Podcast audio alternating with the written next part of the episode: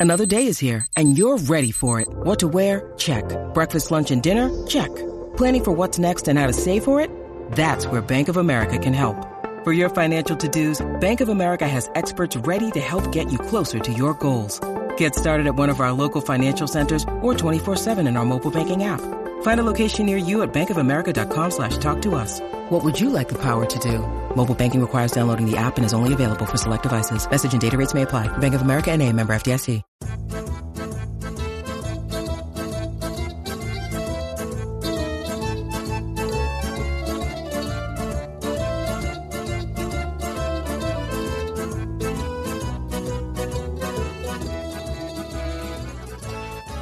This is the Italian American Podcast, the first podcast dedicated to helping Italian Americans learn about their heritage. We talk to experts, authors, and everyday Italian Americans on all things Italian from traditions, culture, food, genealogy, and travel. I'm your host, Anthony Fasano, and I have with me my co host, Dolores Alfieri.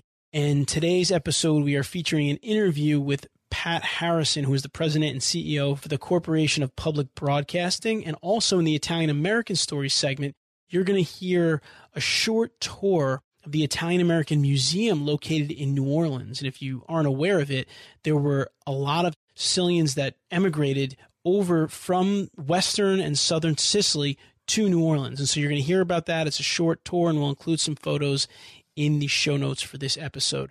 Dolores, how you doing today? I'm doing well, Anthony.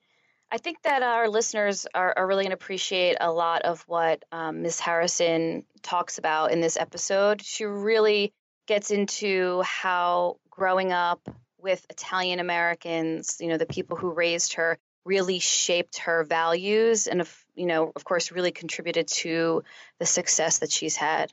It's going to be a good listen. That it is. And before we jump into it, I just want to mention that we do write on our off podcast weeks on our blog at ItalianAmericanPodcast.com. You can click on blog. The latest article is one that I wrote, which is entitled Some of My Fondest Sunday Dinner Memories Are from the Kids Table. We all remember gathering on the kids' table with our cousins and brothers and sisters. So I reflected on that and got some funny photos from my aunt and that I'm really happy to share. So check that out. Leave your thoughts and comments on any of our posts. We're very responsive.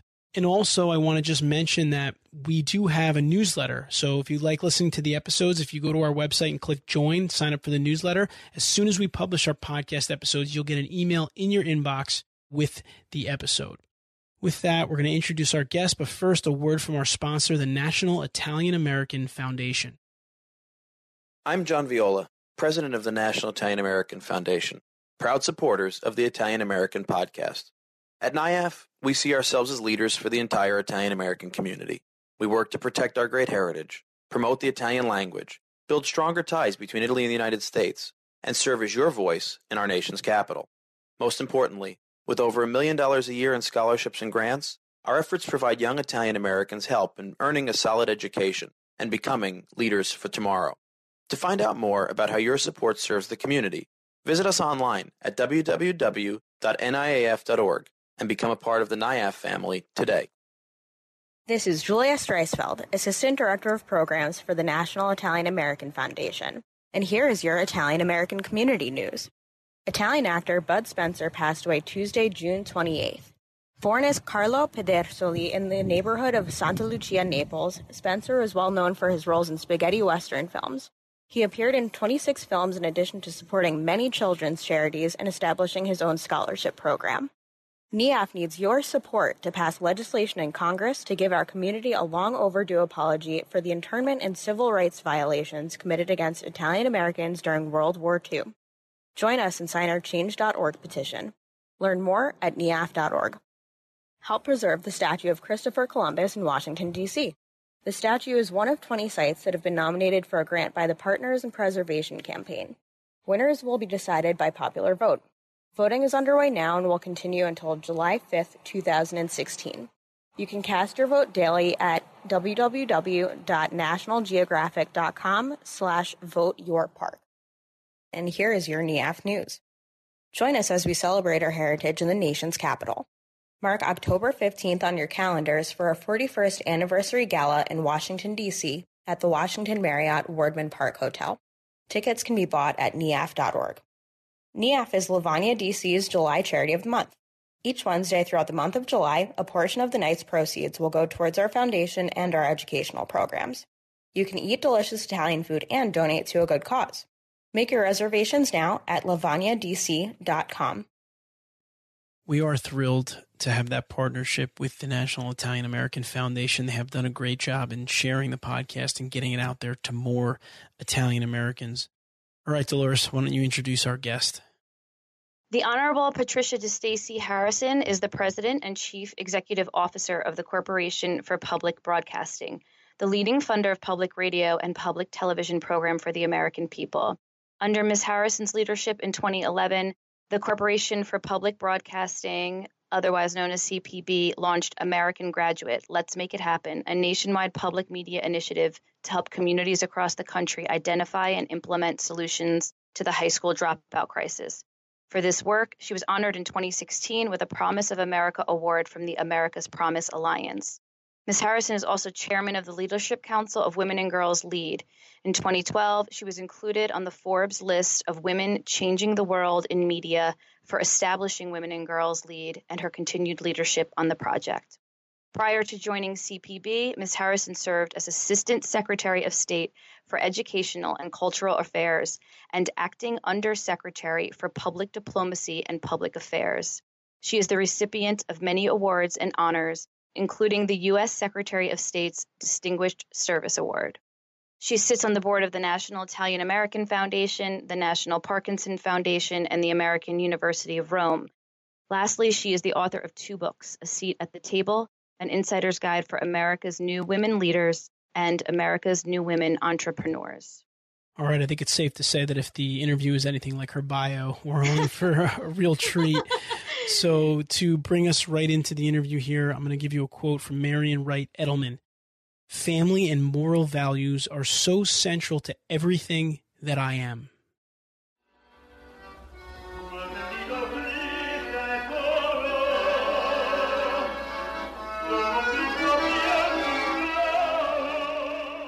All right, so now it's time for our main interview segment, and we're delighted to have Miss Pat Harrison with us today, the CEO of the Corporation for Public Broadcasting. Miss Harrison, welcome to the Italian American Podcast. Thank you, Anthony and Dolores.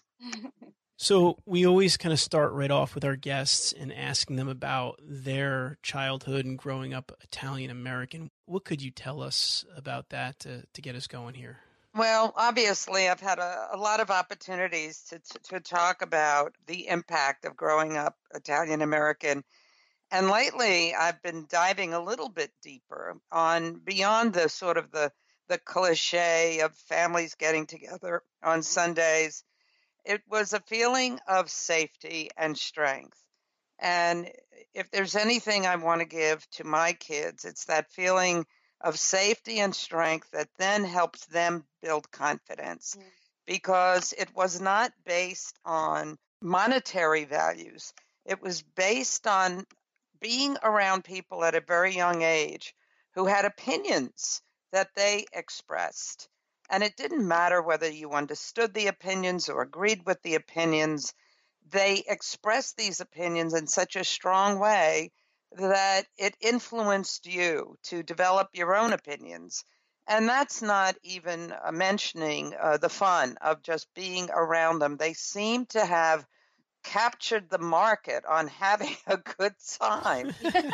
but then as I thought about it a little more, it it's this generosity of spirit that no matter what you have, if someone comes to your home, you have really almost a moral obligation to make sure they leave totally overfed, overserved, and feeling as if you have so much food that they can have seconds, they can have thirds. It's just that spirit of welcoming somebody. Hmm. Absolutely yeah, beautifully said. You you mentioned that uh, lately you've been interested in diving deeper. Is this just kind of personally, or is it being you know you implementing it in some kind of tangible way? Well, yes, because um, recently I was very honored uh, to receive an award uh, from former Secretary, now uh, General Colin Powell, mm. and uh, the America's Promise Alliance Foundation for Work in Education. And during that process, you had to provide them with really uh, some significant information about what influenced you as a young person and why. And they really, really wanted you to uh, take some time to do this so that it could be of value to anybody at the event and as they watched it being streamed, that it would have relevance to uh, young people who were not Italian American, um, who might be growing up not like I did. I grew up in Brooklyn, New York, in a rural area. So I was trying to figure out how I could communicate what I got from my family. And basically, it was to develop a moral compass mm. so that no matter where you go or what situation you find yourself in, you know who you are.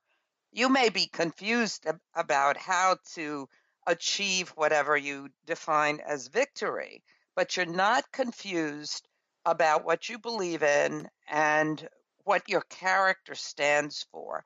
I think this is definitely something that everyone needs to develop because the world's a very confusing place right now.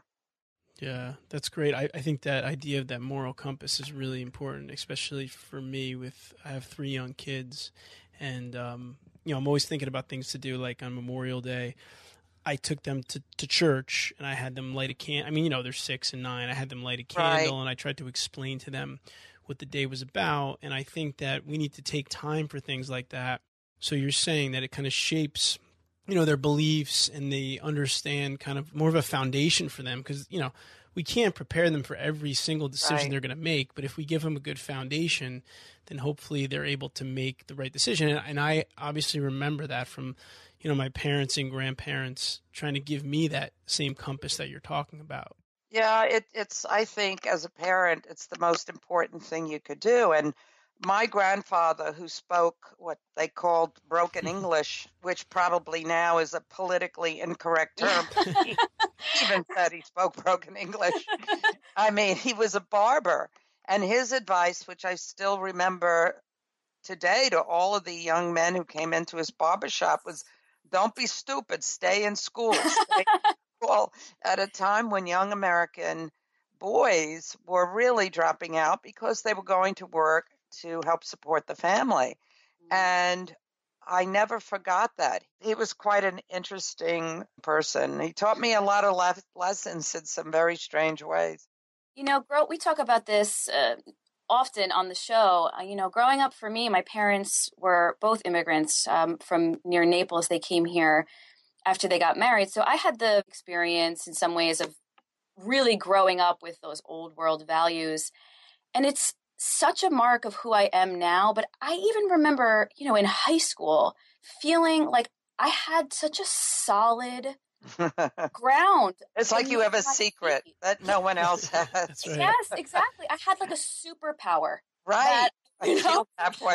I remember would have moments where I would look at my friends and i would i would almost feel you know sad a little bit for them that they didn't have this yes yes. These ethics these values this kind of solid bedrock to live on. Yeah because i think to a certain extent our yes there was an environment of love but there was also an environment of fear. Yep. so you you really were more concerned about your parents and your family's reaction than you were your friends and that's really important when you are growing up, when you're very, very young or going going through high school. Uh, this thing that you are, you have an obligation, a family responsibility that goes back before Caesar. You know, right, right. That yes. we stand for something. We're connected to art and culture and humanity and hardship, and that's why I was so pleased uh, last year that uh, the Corporation for Public Broadcasting was a major funder of the PBS series The Italian Americans. and so many people who watched the series said, Oh, I had no idea that these young men and women came over and they took on back-breaking jobs. They built this country. I mean, walk around in Washington, go to the Capitol. They it, all of this was done by Italian Americans, And there were no laws protecting them, and they sent the money back home.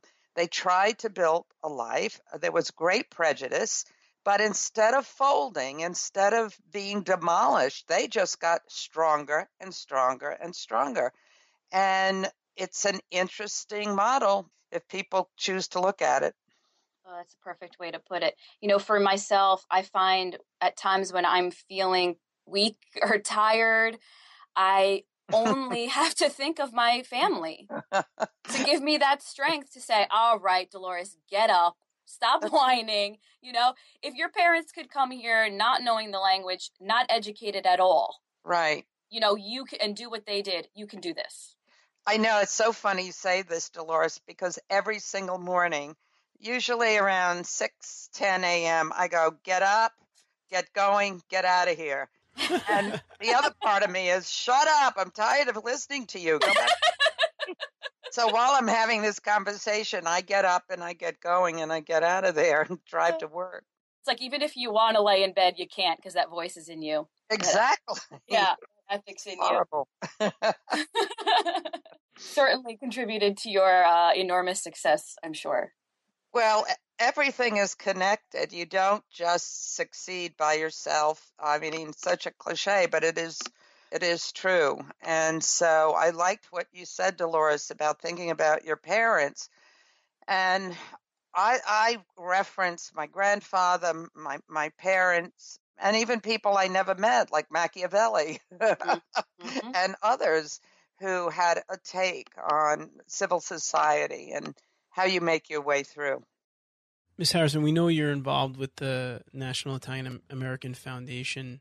What was it that made you want to get kind of involved with your heritage and why you take so much pride in it? What, what was it? Anything specific? Or? Well, a lot of it had to do with the fact that when I grew up and I left Brooklyn, and a lot of those people who meant so much to me have died. Mm. And NIAF presented, it's so scary, you know, almost a direct replica of everyone who ever yelled at me in my life. and it was so wonderful being among this familiar environment and of hard workers, bright people who know how to have fun. And if you want to get your opinion expressed, you better jump in pretty fast because they're not going to wait for you.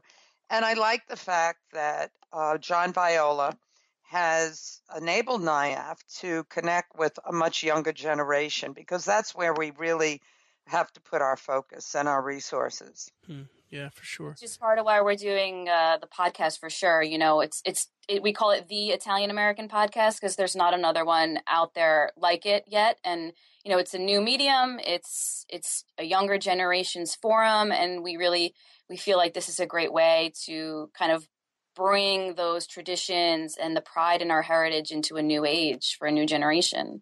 Yeah, and I think we have a lot to share with people who are not Italian American because through a lot of our symposiums, we talk about uh, new immigrants, we talk about the struggle people have, the challenge. It's very, very hard.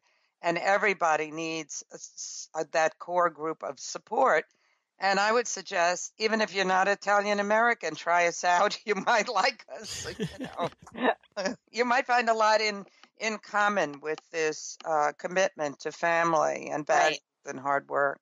There are certain things that we offer as a people. Uh, we we talk about this as well in the show. We've the three of us right now have already you know touched on many of those things. But you know, American society is so wonderful, and all of us are proud Americans. I know that but there is something in the Italian American ethos that I feel like in this crazy world people can use for themselves and it's and it's many of the things that we've already discussed but family stepping in for that thing that is something larger than you. Yes, exactly. And that that is so important because it helps put things in perspective. Exactly. You have your day-to-day challenge, your long-term challenge, but there's a bigger picture. And how do you build on such an incredible heritage and legacy? And we're not talking about kings and queens here or worrying, you know, who we're going to leave the castle to. Right.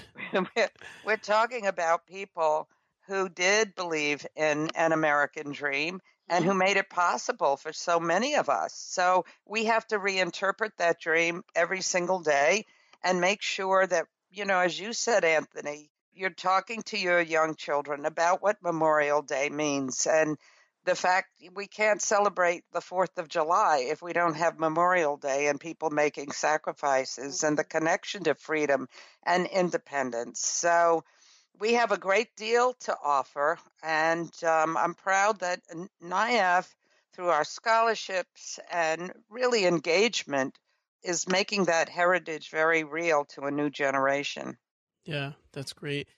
Miss Harrison, before we get into your career a bit, talk to us about your name. I know your your maiden name is DeStacy, and there's a little bit of a story behind that. Well, like so many people who came to this country, my grandfather was uh, 12 and he came by himself.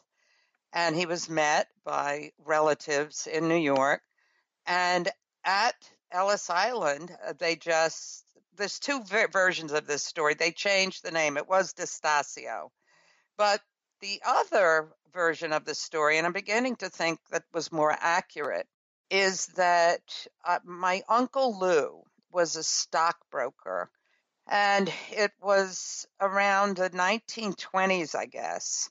And he changed the name from DeStacio to DeStacy because he felt it sounded French. And at the time, I know, go figure. at, the, at, the, time, there was such prejudice about Italians even handling money or advising anybody on stocks that he decided he was going to change the name. And by the time I came along, it was DeStacy. And I had to do the research because my grandfather didn't make a big deal of the fact because I never called him Mr. DeStacy. I just called him Nana, you know, mm-hmm. Nana. And mm-hmm. so when I started looking into things, half the family is DeStacio, half the family is DeStacy with a small d. My brother spells it with a big D, like one whole word. So it's it's all oh, very wow. confusing. Yeah. Hmm. Interesting. Oh, that is an interesting story.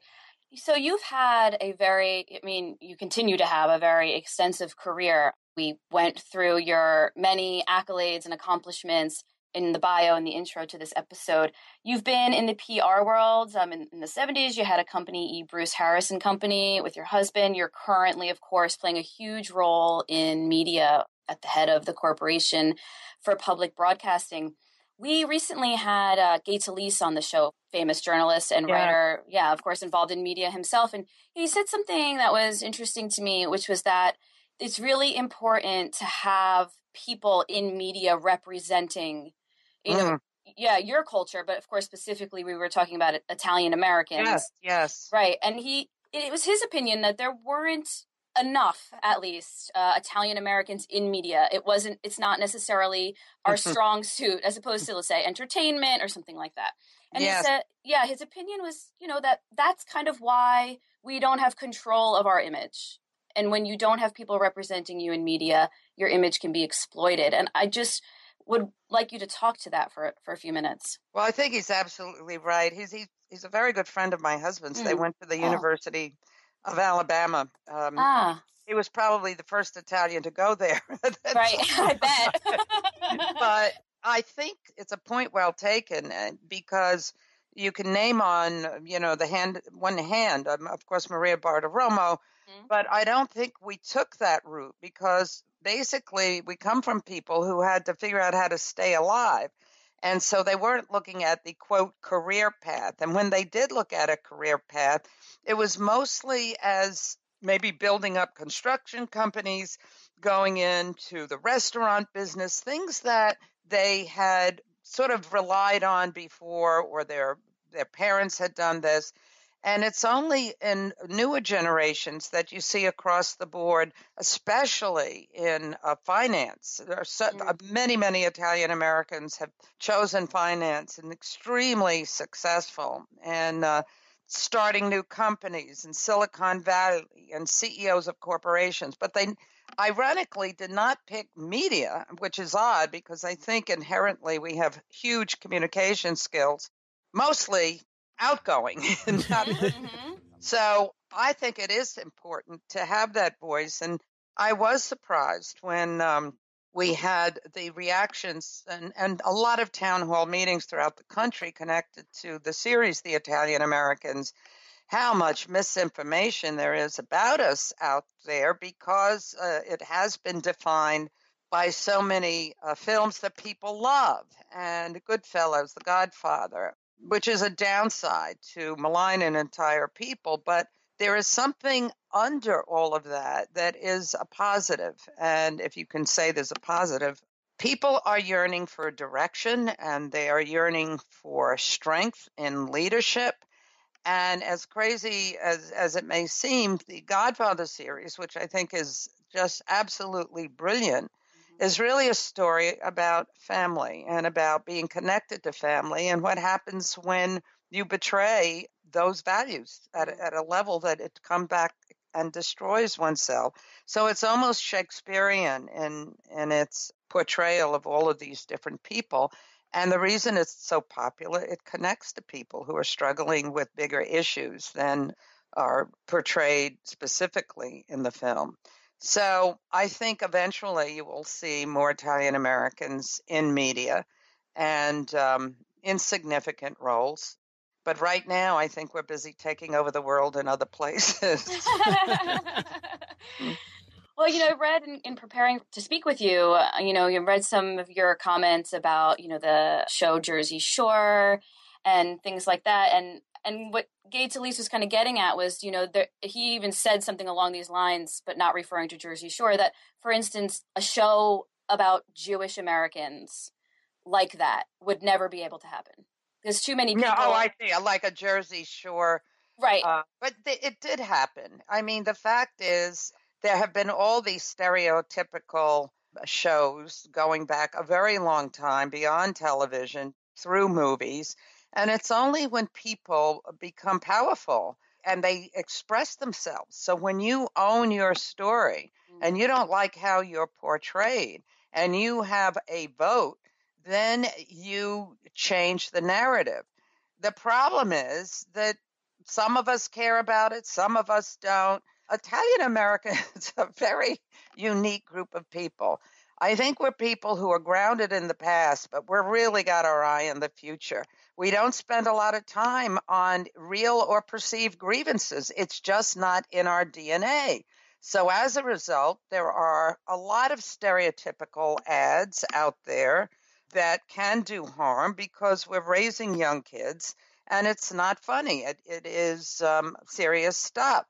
But I think we're just not focused on that to the extent that perhaps some other groups are. And as a result, we're fair game. In a mm-hmm. way, they think we're fair game because we always demonstrate this very strong persona. Mm. Like you know, hit us with your best shot, and then we'll see what happens after that. yeah. So we're our own worst enemy sometimes. Well, that's terrifically said. I don't know that anyone's ever put it that way, but as you were just explaining that, it clicked in a way. It's like, whatever, sure, make fun of us, like we care, you know, like we're like you're not going to offend me, or you're not going to you're not going to dent my confidence by making fun of me it's like we said before. I mean, since we've seen what our family's already gone through, yes, it, yeah, it gives you an, it gives you a lot of confidence. Well, one of the uh, things I'm very pleased about is our Italian American caucus, uh, Republicans and Democrats.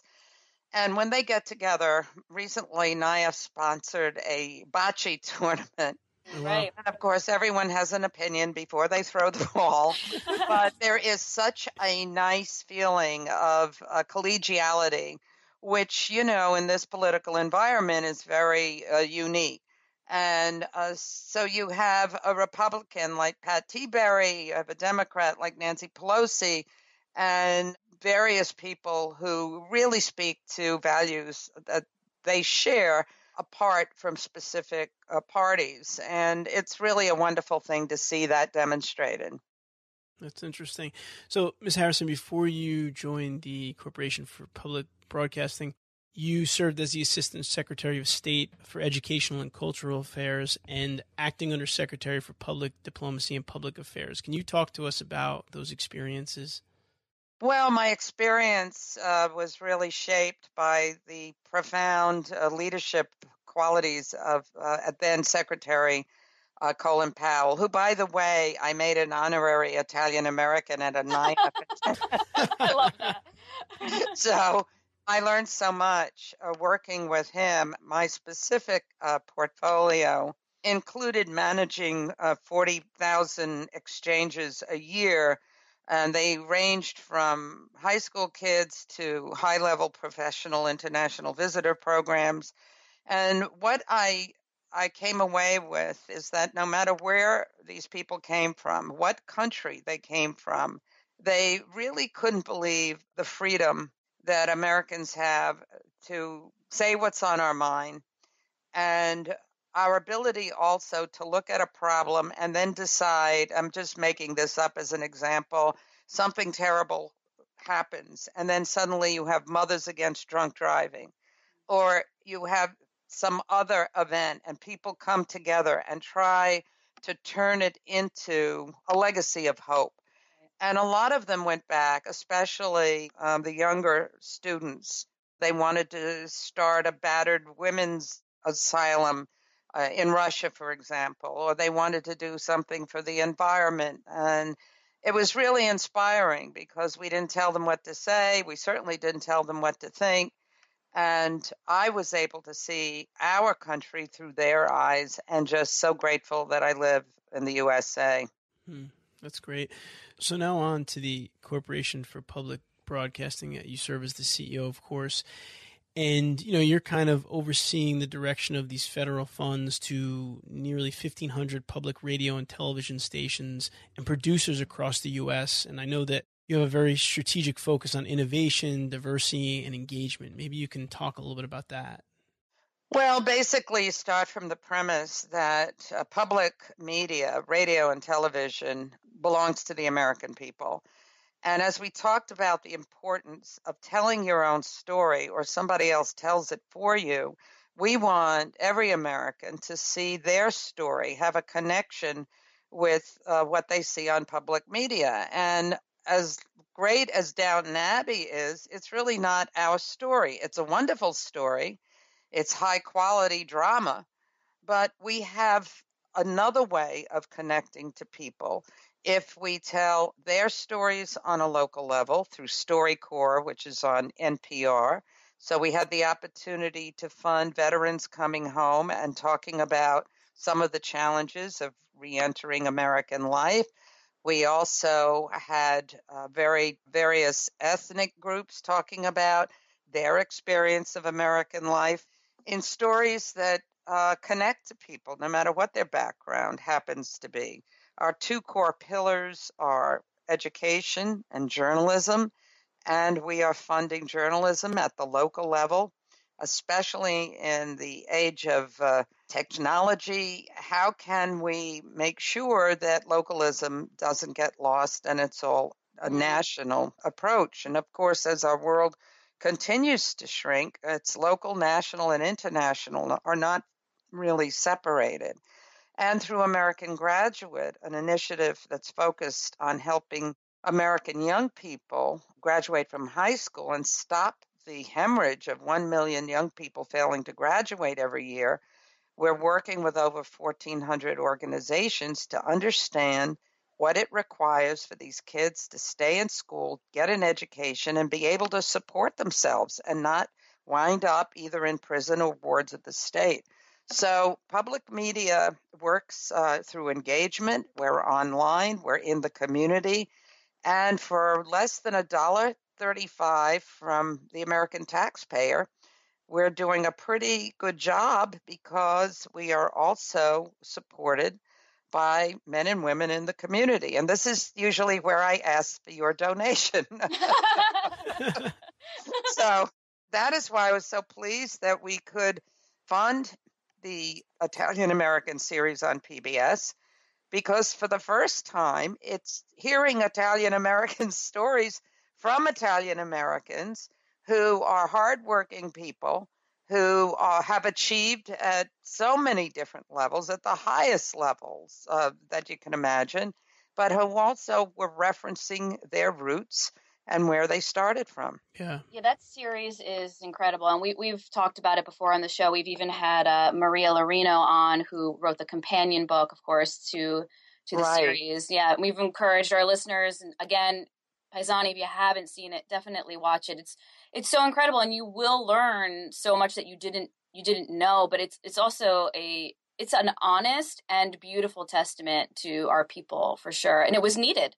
It was needed. Yes, absolutely. you know? So in addition to education you, you also do a lot of work with uh, women and girls and leadership female empowerment. Uh, you wrote two books one is a seat at the table an insider's guide for america's new women leaders and then uh, you know, america's new entrepreneurs. So you're obviously interested in helping women find their voice in leadership roles which is a topic dear to my heart as well since we're on the Italian American podcast, I'm going to ask you about Italian American women because one thing that is always on my mind is there is an image out there of Italian women as crazy. if you go on like Instagram and Facebook, you know, there's all these pictures or Italian girls, they make the best friends and you know, the most dangerous lovers, uh, things like that. And and I know it's supposed to be funny and it is funny. And you know, I'm kind of crazy. I wouldn't say I'm not, but I'm also very interested in uh, honing that stereotype, right? To be Yeah. right, using that energy and that passion and that crazy drive for something very positive and empowering. And uh, I would like for you to just talk about that, if, if you will. Yes, and I, I mean, I have many, many uh, Italian American uh, female friends who demonstrate such incredible ability and have achieved at so many different levels. Maria Bartiromo, who I mentioned earlier, is one of them. Anita McBride, who was chief of staff to First Lady Laura Bush. But I think we bring an extra element to the table with our business smarts. It's that inner confidence. It is the ability to hold your own in what, for many people, can be an all male environment and do it in a way uh, that doesn't annihilate everyone around the table for the first week, perhaps. I think it is that spirit that connects to caring that that comes through. So it is um, one of the last stereotypes to go away. But even if you look at Italy, where they like to portray the mother, you know, who is listening to her husband 24 hours a day, the, the basic fact is she's running the house. She's Right. running that family. She's one of the, she is the, the big influence. And we have to be careful because stereotypes are really a quarter of an inch deep. All of the Italian American women I know are formidable Mhm. at every single level, and they do so much. I, I was um, with uh, several of them at an event to uh, support research for breast cancer. Aileen Carlucci, who has so much style and grace, but raises and not but so much money for breast cancer, who had breast cancer. And another example of, all right, uh, this tragedy has hit me. How then do I turn around and make sure it doesn't impact anyone else? Can I raise money for research or equipment? So I just see it every day, and I'm always surprised when that stereotype emerges. Usually we get we're hot headed. Hot-headed, that's it. Yep, hot-headed. Yeah. you Which know. again is, I mean, I can't say that I didn't know any hot-headed people, and that personally I'm not hot-headed, but you know, I mean, I also have the capacity to contain myself and function as a strong. Okay, so we slam a door once in a while. Right. Miss Harrison, I guess as we as we start to wrap up here, I think one question that I have for you, or maybe more of a comment, but it seems like some of the things that you described to us, especially with the Corporation for Public Broadcasting and kind of the opportunity you have to fund some of the, the journalists and some of these different media outlets, it sounds like this is a big corporation and you're at the head of it. So there's obviously big decisions you have to make, but it sounds like you really still go back to that fundamental foundation that you have. There's a lot of you in these decisions and like your upbringing. And is that true? It is true. And I think, in a weird, well, maybe not a weird way, in an unusual way, the higher up you go, the more you have to revert back to where you came from. Hmm. Because there are so many different pulls on you, whether you're running a company or a foundation or whatever decision making you have to make for the long term. You also have to be open to getting input from the best possible places and people that you can. And you can only do that if you have confidence in your own leadership to step back and listen to different opinions. And I go back to growing up in this Italian family where the opinions were flying all over the place and people it was the original i think storyboard or powerpoint where people were saying you're crazy or that's the stupidest thing i ever heard and if you had to make your case every mm. single time nobody cut you any slack. You could be six years old or 110, you know? So true. So, no, yeah, it, it really has uh, served me well. And sometimes I laugh at the fact that I haven't come very, very far mm-hmm. from those days around the dinner table at my grandparents' home. Well, they serve us so well as we as we've already talked about those values and that compass is is really all you need to keep going forward in life, you know. I have like a million things that I want to ask you, but for time's sake, I won't because what you keep talking about is such a big part of my life. And in addition to the podcast, I have another business of my own where I do consulting and public speaking, and it's it's really based on using values and everything. Wow, I love that. Yeah, I mean, there's so much you're saying that is resonating with me. I'm getting like chills as we've been talking, and using those values as as empowerment, right? You know, for yes. for women and for all people, and they're based in knowing who you are and where you come from. That's what will keep you strong.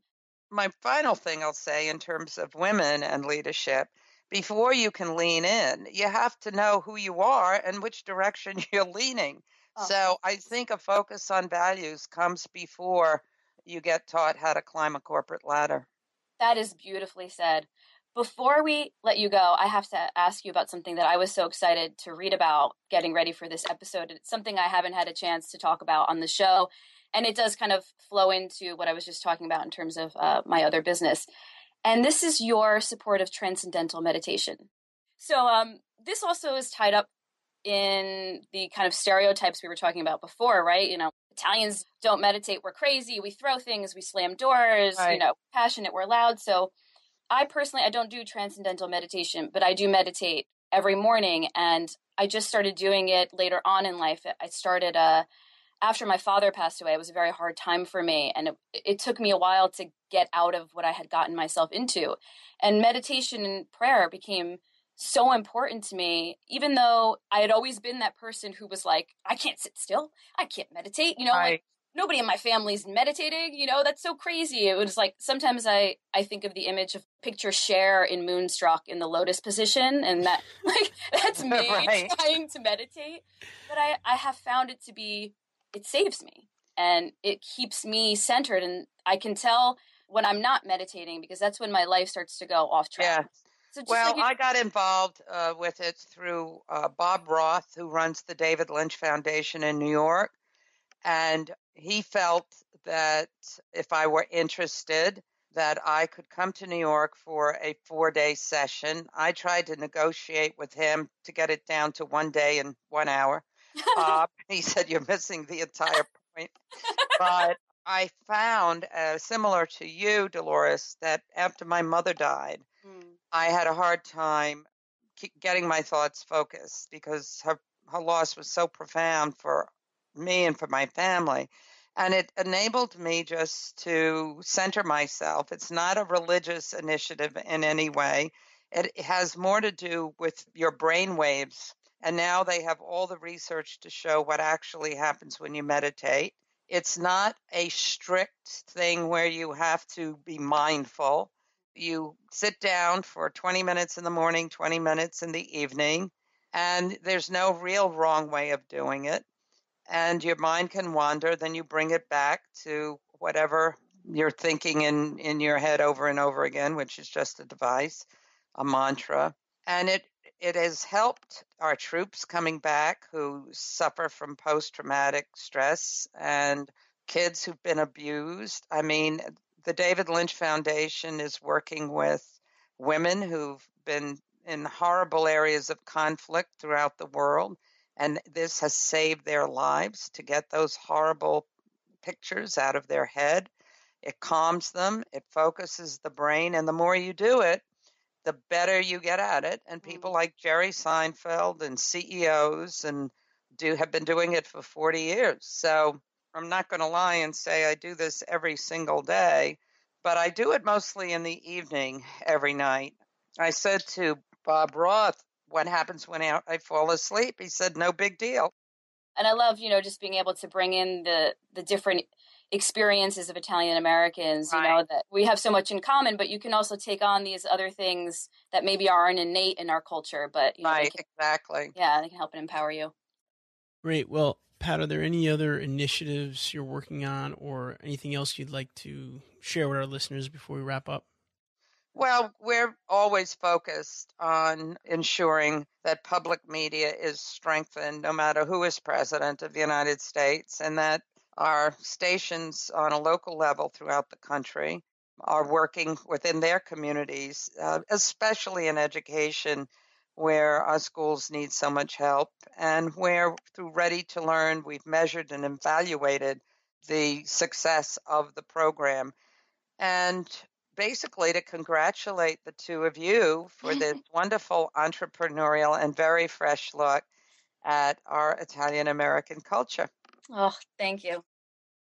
I hope you enjoyed the interview with Miss Harrison. She was really, really family oriented, which is great, and talked about Dolores and I talk about this stuff a lot, but talked about values and how much of an impact they can have on your life. And I know Dolores, you enjoyed the conversation. Yeah, very much so. I mean, values is kind of an old fashioned word, but they matter a lot. And as she spoke about, you know, it's it's almost as though the more successful you get, the more you need to return to those core values that you were raised with. And as Italian Americans, I feel like it's really important and it's a thing that we have to offer other Americans. Absolutely.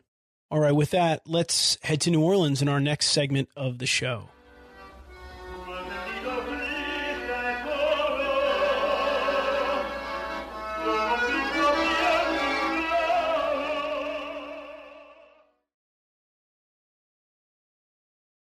Now it's time for our Italian American Stories segment. This is the part of the show where we try to bring you back to your family gatherings, conversations, and we try to play a recording or a story from one of our relatives or from one of our listeners. In today's clip, you're going to hear a tour that I took of the Italian American Museum in New Orleans. It's a brief audio tour, and a lot of Italian Americans don't realize that there's such a big, or there was such a big Sicilian population in New Orleans. Uh, many Sicilians emigrated to the New Orleans area for reasons that you'll hear about in this tour.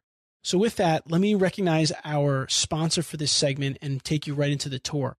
Our sponsor is Select Italy. Select Italy is the ultimate source for travel to Italy and offers a wide array of superior Italian travel products and services, including customized itineraries, fascinating tours, romantic getaways, unique and fun culinary classes, yacht charters, transportation, hotel reservations, villa bookings, tickets for museums, musical events, and more.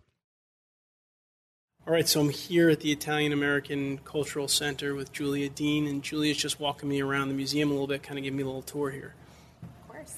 So, welcome to the Italian American uh, Cultural Center, and uh, we're, we're going to start out with our tour on how the Sicilians got into New Orleans. So, uh, in the 1880s, after the unification of Italy, Sicilians were unhappy with the state of the go- government. They felt that they were being um, taxed, but without being represented. So it's something that us as Americans can understand. Right. Uh, so, as you may know, it, Italy is a young country. Um, it was unified in 1861. And so um, Sicilians, after um, being unhappy with the new government, they uh, actually climbed aboard the same steamships that had previously brought uh, citrus fruits into the port of New Orleans. Um, so there's already this trade connection called the citrus connection. Okay, so that was already established. It was already established between Sicily and New Orleans. And so they went aboard these same ships, like the one you see here, the Liguria. There were others as well. Right. Um, and the journey took about three weeks, and it cost uh, about fifteen to thirty dollars for these poor, mostly poor Sicilian farmers who wanted to start a new, better life in America. Uh, and that's how they, they got here. Um, so th- it was an earlier wave of uh, immigration than most of the immigration movements going through Ellis Island. Uh, and they, um, once they came here, they settled in the French Quarter uh, mostly. And they usually had uh, small shops on the bottom floor of these kinds of apartments, and then they would live on the second and third floor floors with their families. Um, so they mostly, This is a kind of an exhibit showing maybe I guess they sold watermelon or that- yeah, they sold, yeah, they had fruit stands, um, like you see here, small little grocery stores. Um, and they also uh, became involved with the international fruit trade with countries in Latin America and the Caribbean as well. wow. Um, so they, bec- they maintained that connection to the food economy that they had had in Sicily as farmers. Okay. Um, and as you mentioned, some of them, if the ones that didn't settle in the French Quarter, actually worked on the plantations, especially after um, the recently freed slaves left a Right. shortage of workers. And so plantation uh, owners actually requested that Sicilians be brought over uh, to fill in those those gaps. And that was because they were used to working in the heat in the fields, right? Exactly the same, similar climate and uh, and conditions. Yeah. Although uh, I don't think the Sicilians were prepared for the social stigma that came with working in the roles of recently freed slaves. Right. Uh, so they were they were deemed non-whites, a separate racial category, and um, as a result of that, they had to to fight that prejudice by forming mutual aid societies. One last thing, can we take a look at the St. Joseph's altar? Sure. There is a, uh, a beautiful and, and large St. Joseph's altar here that is kind of lined with food. Um, I guess models of the different foods that would be. That's right. that would be so. Uh, St. Joseph's Day every year is on March 19th, and it's also Father's Day in Italy. Um, and most, it's it's interesting. This tradition has become really strong in New Orleans within the Sicilian New Orleans community, but even in the community at large. There's a parade honoring St. Joseph's Day, uh, and they also have churches create these altars um, where they offer uh, offer food and wine um, up to- for, for charity. Uh, and the tradition began uh, uh, based on a legend. So the legend went that in Sicily there was a famine, and Sicilians prayed to Saint Joseph for deliverance, and Saint Joseph granted them these um, kind of fava beans are known to be a good luck charm of Saint, from Saint Joseph's Day. Um, so they he granted them um, the, the fava beans, the growth that became their sustenance and uh, saved them from, from hunger.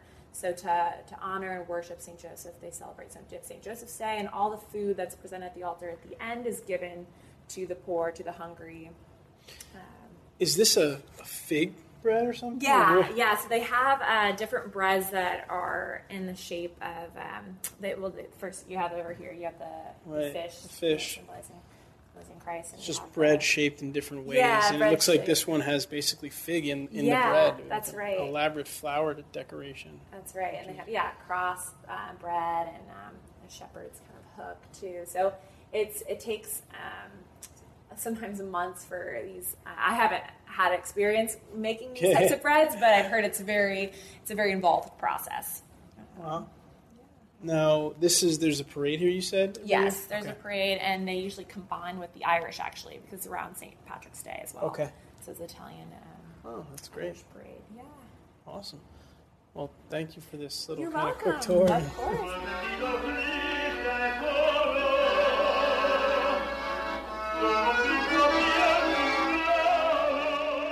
I hope you enjoyed our interview with Miss Harrison as well as my tour of the Italian American Museum in New Orleans. To take us out, I'd like to recognize our sponsor again for this segment of the episode and then kick it over to Dolores to tell you how you can connect with us. Our sponsor for this segment is Select Italy. Everything you need for optimum travel to Italy is possible with Select Italy. And now, thanks to Select Italy, you can combine yoga with your next Italian vacation. Join Ariana Sertoli a certified holistic health coach, self trained chef, and yoga teacher in early September for a yoga retreat in the enchanting region of Puglia, the heel of Italy. Experience a unique vacation in the name of adventure, wellness, healthy food, Italian wonders, and yoga practice. Visit www.selectitaly.com forward slash yoga for details. Dolores, take us out. Okay, Amici, please consider leaving us an iTunes review and also please consider connecting with us on social media. There's a lot going on on our different social media channels, so we'd love to have you. You can find us on Instagram at Italian American and Twitter at Ital American, I T A L American, and on Facebook at Italian American Podcast. Salute!